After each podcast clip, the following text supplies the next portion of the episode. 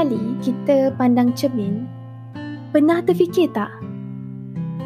Kita ni sebenarnya tengah nilai kecantikan luaran kita iaitu penampilan kita, apa yang orang nampak pada kita, pada keluarga kita atau kita ni sebenarnya tengah nilai kecantikan dalaman kita iaitu akhlak kita dan hati kita.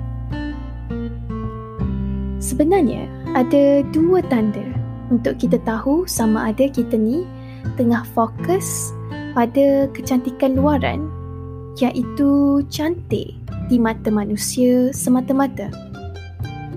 Iaitu yang pertama ialah bila kita dicemuh, dikeji, kita sangat mudah terkesan, sangat mudah marah dan sangat mudah tersentam.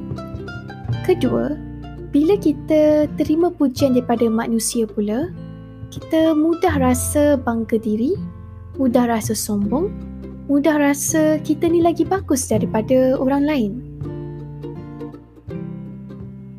Tapi kita selalu tak perasan bila kita terlalu fokus kepada kecantikan luaran, kita tak perasan. Dan bila kita terlalu fokus, kita akan lagi terjatuh dan terjatuh dalam satu perangkap iaitu perangkap dunia, perangkap penghargaan manusia. Dan kita akan tersekat dalam tanggapan manusia. Tapi masalahnya kita ni selalu terlupa, tak sedar dan tak perasan. Dan memang Allah cakap manusia ini memang tabiatnya mudah lupa. Sebab tu kawan-kawan, ada satu teknik ini yang sangat berkesan iaitu setiap kali kita pandang cermin kita boleh amalkan satu doa yang diamalkan oleh Rasulullah doa ini kalau difahami maksudnya ialah Ya Allah sebagaimana engkau telah cantikkan kejadian lupaku maka cantikkanlah juga akhlakku. Cuba kita hayati doa ini. Bila kita hayati, ada satu lagi kecantikan yang jauh lagi penting daripada luaran kita, apa yang orang nampak pada kita, iaitu kecantikan dalaman kita, akhlak kita yang akan menentukan kualiti hidup kita. Kawan-kawan, setiap kali kita tengok cermin, apa kata kita ambil peluang untuk nilai kecantikan dalaman kita?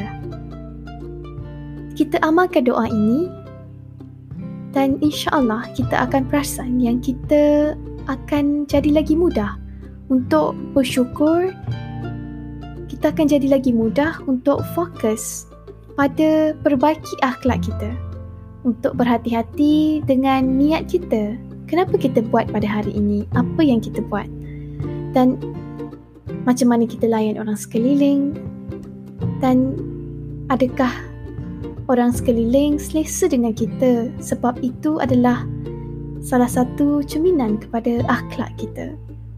Dan insyaAllah bila kita mula amalkan doa ini, kita akan perasan kita akan jadi lagi mudah untuk sentiasa ingatkan diri kita untuk fokus kepada kecantikan dalaman iaitu untuk memperbaiki akhlak kita. InsyaAllah.